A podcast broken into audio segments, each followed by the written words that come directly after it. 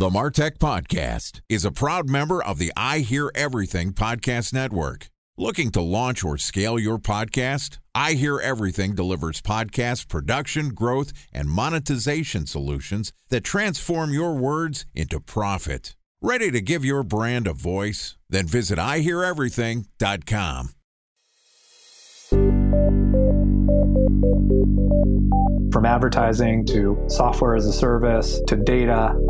Across all of our programs and clients, we've seen a 55 to 65% open rate. Getting brands authentically integrated into content performs better than TV advertising.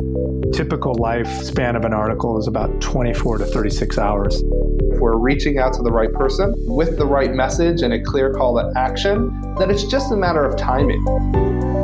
Welcome to the Martech Podcast, a Ben J. Shap LLC production. In this podcast, you'll hear the stories of world class marketers that use technology to drive business results and achieve career success. We'll unearth the real world experiences of some of the brightest minds in the marketing and technology space so you can learn the tools, tips, and tricks they've learned along the way.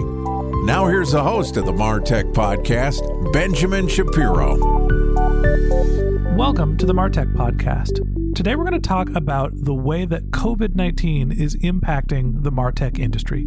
Joining us is Mark Sirkin, who is the SVP of Marketing and Experience at Third Door Media, which is the leading provider of content and marketing solutions for internet marketers and the digital marketing industry.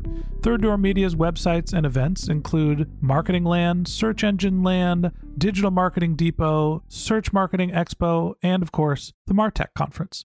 Yesterday, Mark and I talked about how COVID 19 is impacting the MarTech industry as a whole. And today we're going to double click in and talk about how the event marketing industry is transitioning to the digital world. Okay, here's the second part of my conversation with Mark Sirkin, SVP of Marketing and Experience at Third Door Media.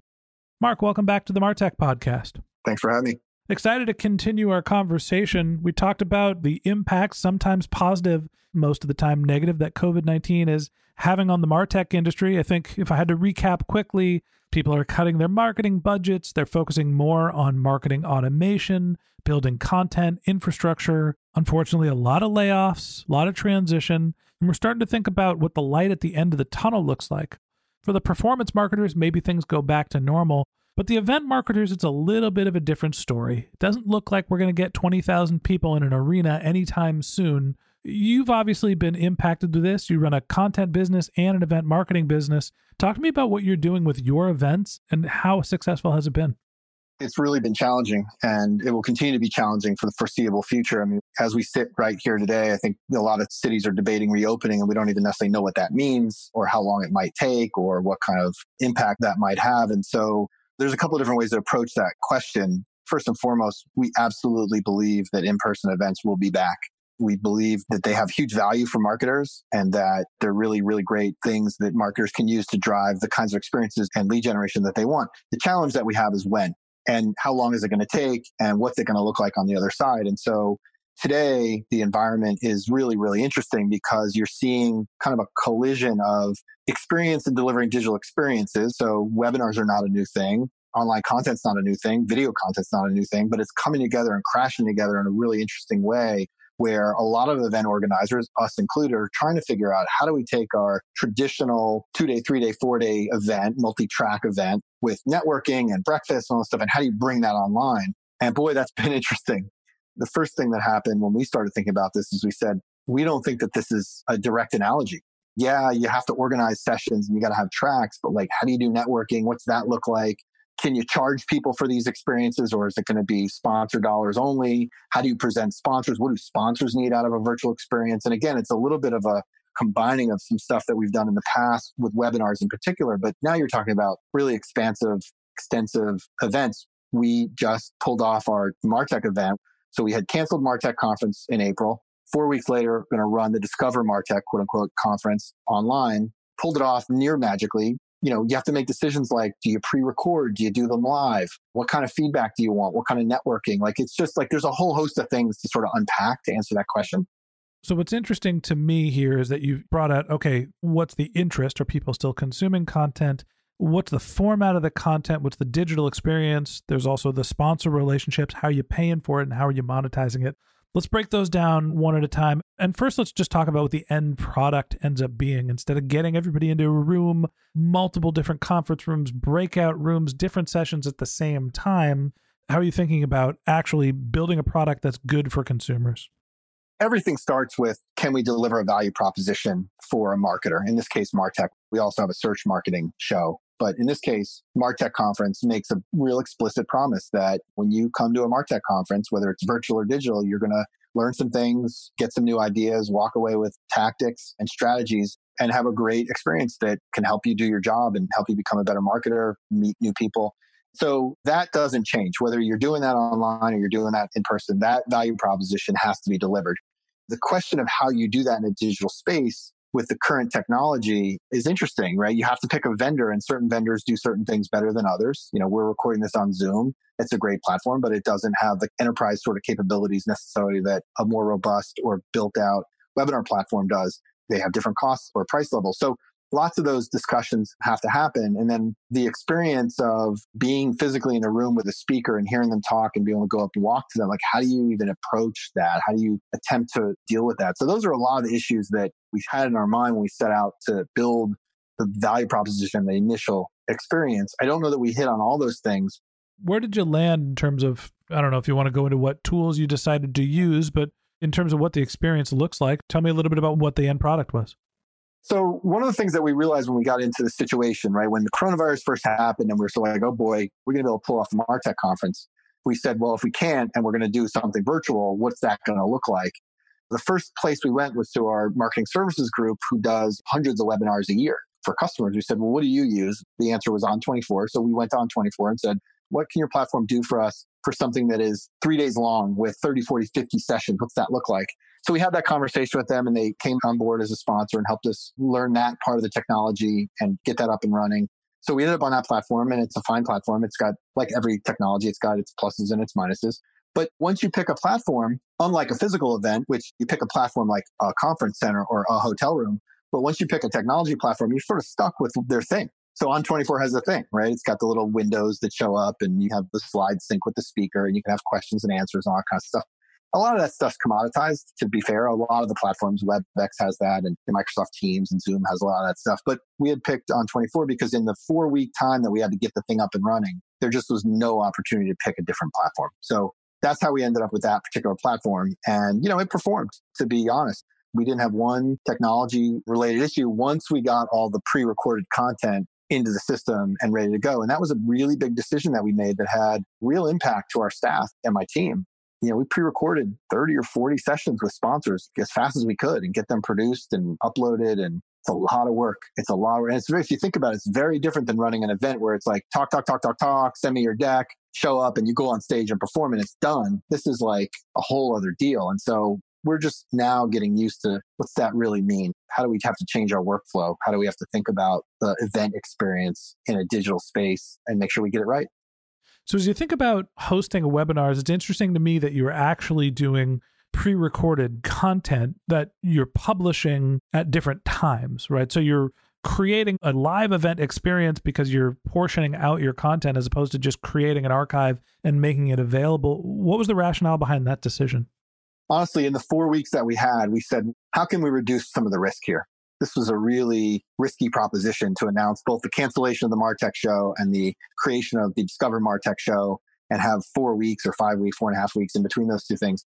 And we sat down with the team and we had a committee that worked on this and made a lot of these decisions. I actually was kind of watching in awe as they pulled all this stuff together, but it was a risk reward thing. Yeah, we could do it live, but we still have to talk to the speakers. We still have to coach the speakers. We still have to get their decks. We still have to get everything in place. And then they also have to show up live and perform. So we said, could we get everybody to pre-record this stuff and reduce and remove all that risk? And the answer was, yeah, we pulled it off. And I think it was a good decision. I mean, again, can you imagine if the Eastern Seaboard internet goes down in the middle of a conference with 8,000 people registered? I mean, you're done. So those are things that in a live event situation, you know, if there's a, I don't want to say anything bad, but if there's like some kind of a terrorist attack or an earthquake or a bad storm, I mean, that's the equivalent of basically insurance against that happening by pre recording. The other thing that's interesting about pre-recording is the replays go up instantaneously. There's no wait, there's no overnight processing. It's just done. You're just live. So I thought it was a really good decision. We were a little bit concerned about, well, is it really a live event? You could debate that to some extent. One of the learnings that we got was the next event we're going to do, we're going to try to get as many speakers live on the Q&A chat during the debut of that session so that we can have some of that live interaction, but it worked out great. Interesting. Okay. Time for a one minute break to hear from our presenting sponsor, Mutinex. In 1919, John Wanamaker said, Half the money I spend on advertising is wasted. I just don't know which half. Well, the advertising landscape has changed since then, and instead of reaching your audience on two channels, you're probably reaching them on 20. Turns out John didn't know how easy he had it. But that doesn't mean that you should give up on striving towards marketing effectiveness. No matter how complex your marketing strategy is, Mutinex Growth OX is the market mix modeling platform that measures the impact of marketing on your bottom line. Mutinex's market mix modeling platform calibrates your insights against the latest market conditions so you can make media and marketing investment decisions confidently and quickly.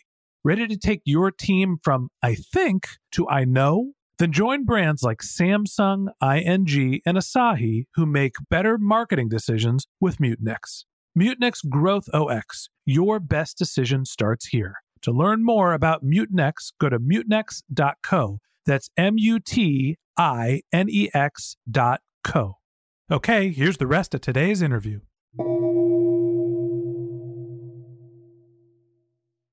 A special thanks to our presenting sponsor, Mutinex.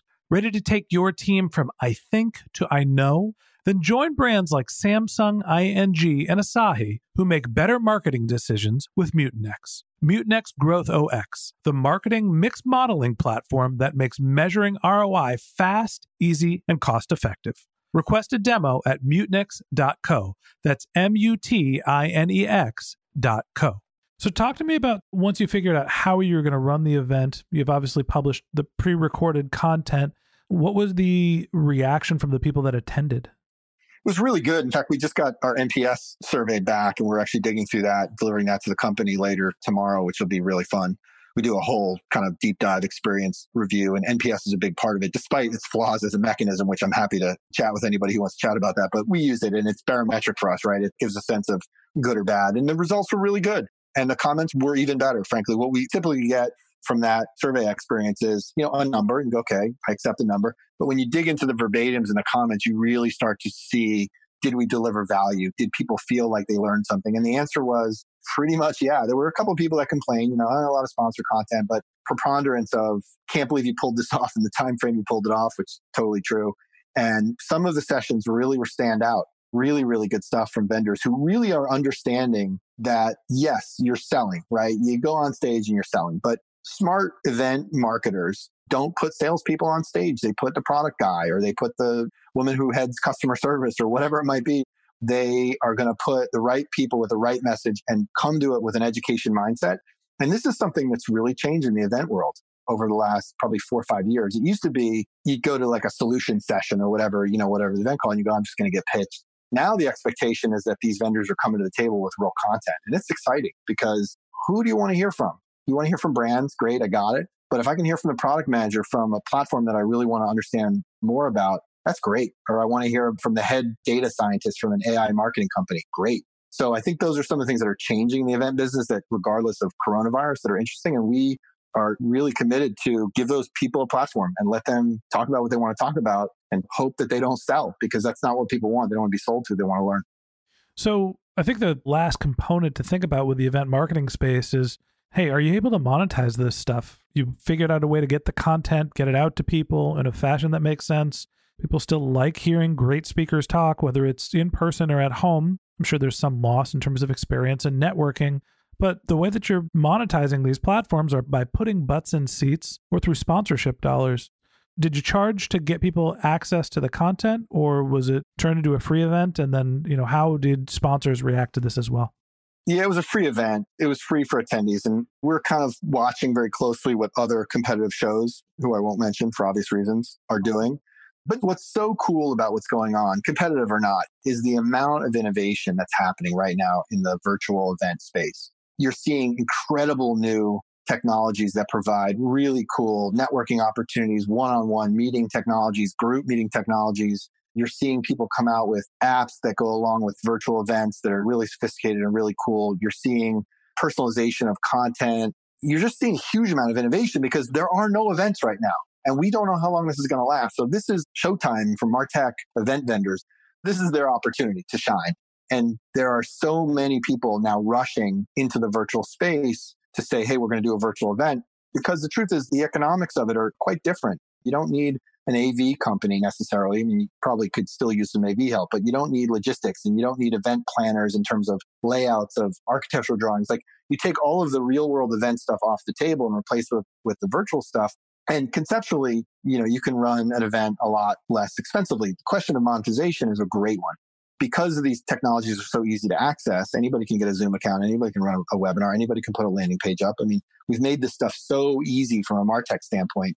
Everybody has the platforms, everybody has the tools. You're banking on brand and you're banking on amplification and partnership to drive attendance to put those butts in the seats. And whether you can monetize it or not, you know, I had a conversation with somebody earlier today that they said to me, I don't know why event sales teams think they can charge the same amount of money for a virtual event as they can for an in person event.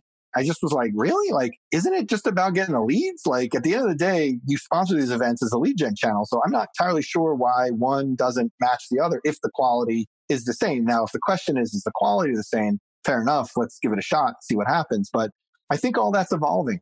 I don't know where it's going to shake out, but obviously we hope that there's a monetization plan there, but we'll see. So that begs the question, were the results the same for the sponsors as you moved from a in-person event to a digital event? How do you think it performed from lead gen? What did you hear from your sponsors? It's apples and oranges. It's not the same.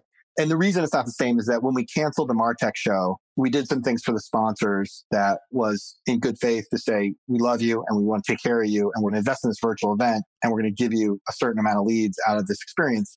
You know, that was not the normal way that it works. Normally you pay for sponsorship and you get a certain amount of leads and it is what it is. We sort of did some really cool things in both good faith for our sponsors and also for us to learn what's it going to look like. The search marketing event that we're going to run in June, SMX Next, which we just announced the other day, is going to be the first test of that system, which is you pay money, you get virtual sponsorship, you get leads. Let's see if that works. I hope so. I hope it's going to work great, but we will find out in eight weeks.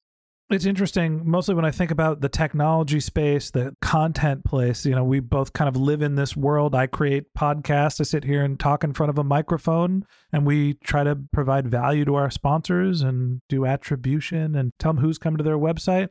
And on the flip side, you know, you do the same thing at events, and the in person things are being transferred to digital. At some point, there still is value getting in the same room what do you miss the most about not being able to pull off the live and in-person event and how much are you itching to get back to that? I can't wait. Again, this is why 25 plus percent of marketing budgets are in person. There is something really magical about sitting in a room with 500 people, 1,000 people, 1,500 people, listening to a keynote, being blown away by an insight, walking out the door with people that you don't know and having conversations, sitting down at lunch. It's unique. I don't know that virtual or digital can replace that. I think it can certainly augment that. I'm certainly a digital guy. I spent my whole career doing digital stuff, but I can't wait to get back to an in person event, not only because it's how we drive our business and what we know how to do, what we built the company to do, but because, you know, there's just people that I like to hang out with and happy to hang out on Zoom anytime you want, man, but I'd much rather hang out in person.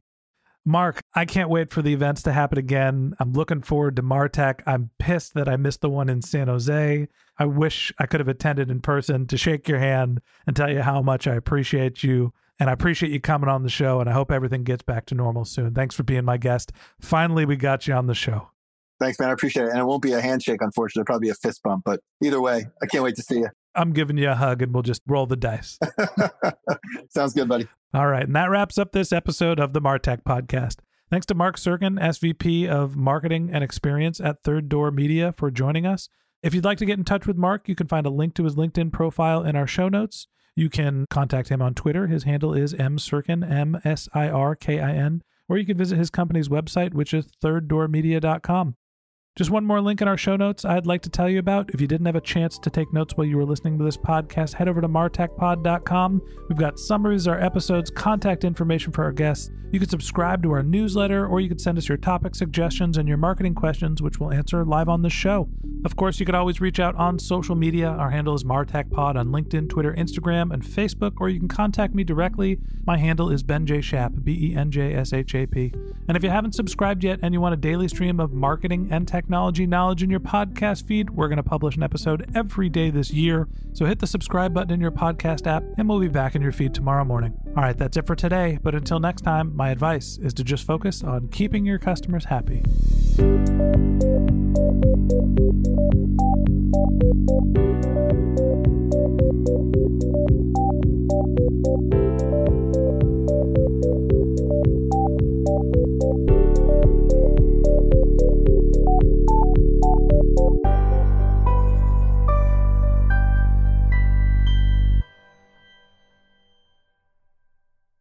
Thanks for listening to the Martech Podcast, and I Hear Everything production. Looking to launch or scale a podcast like this one for your brand? Then visit iheareverything.com.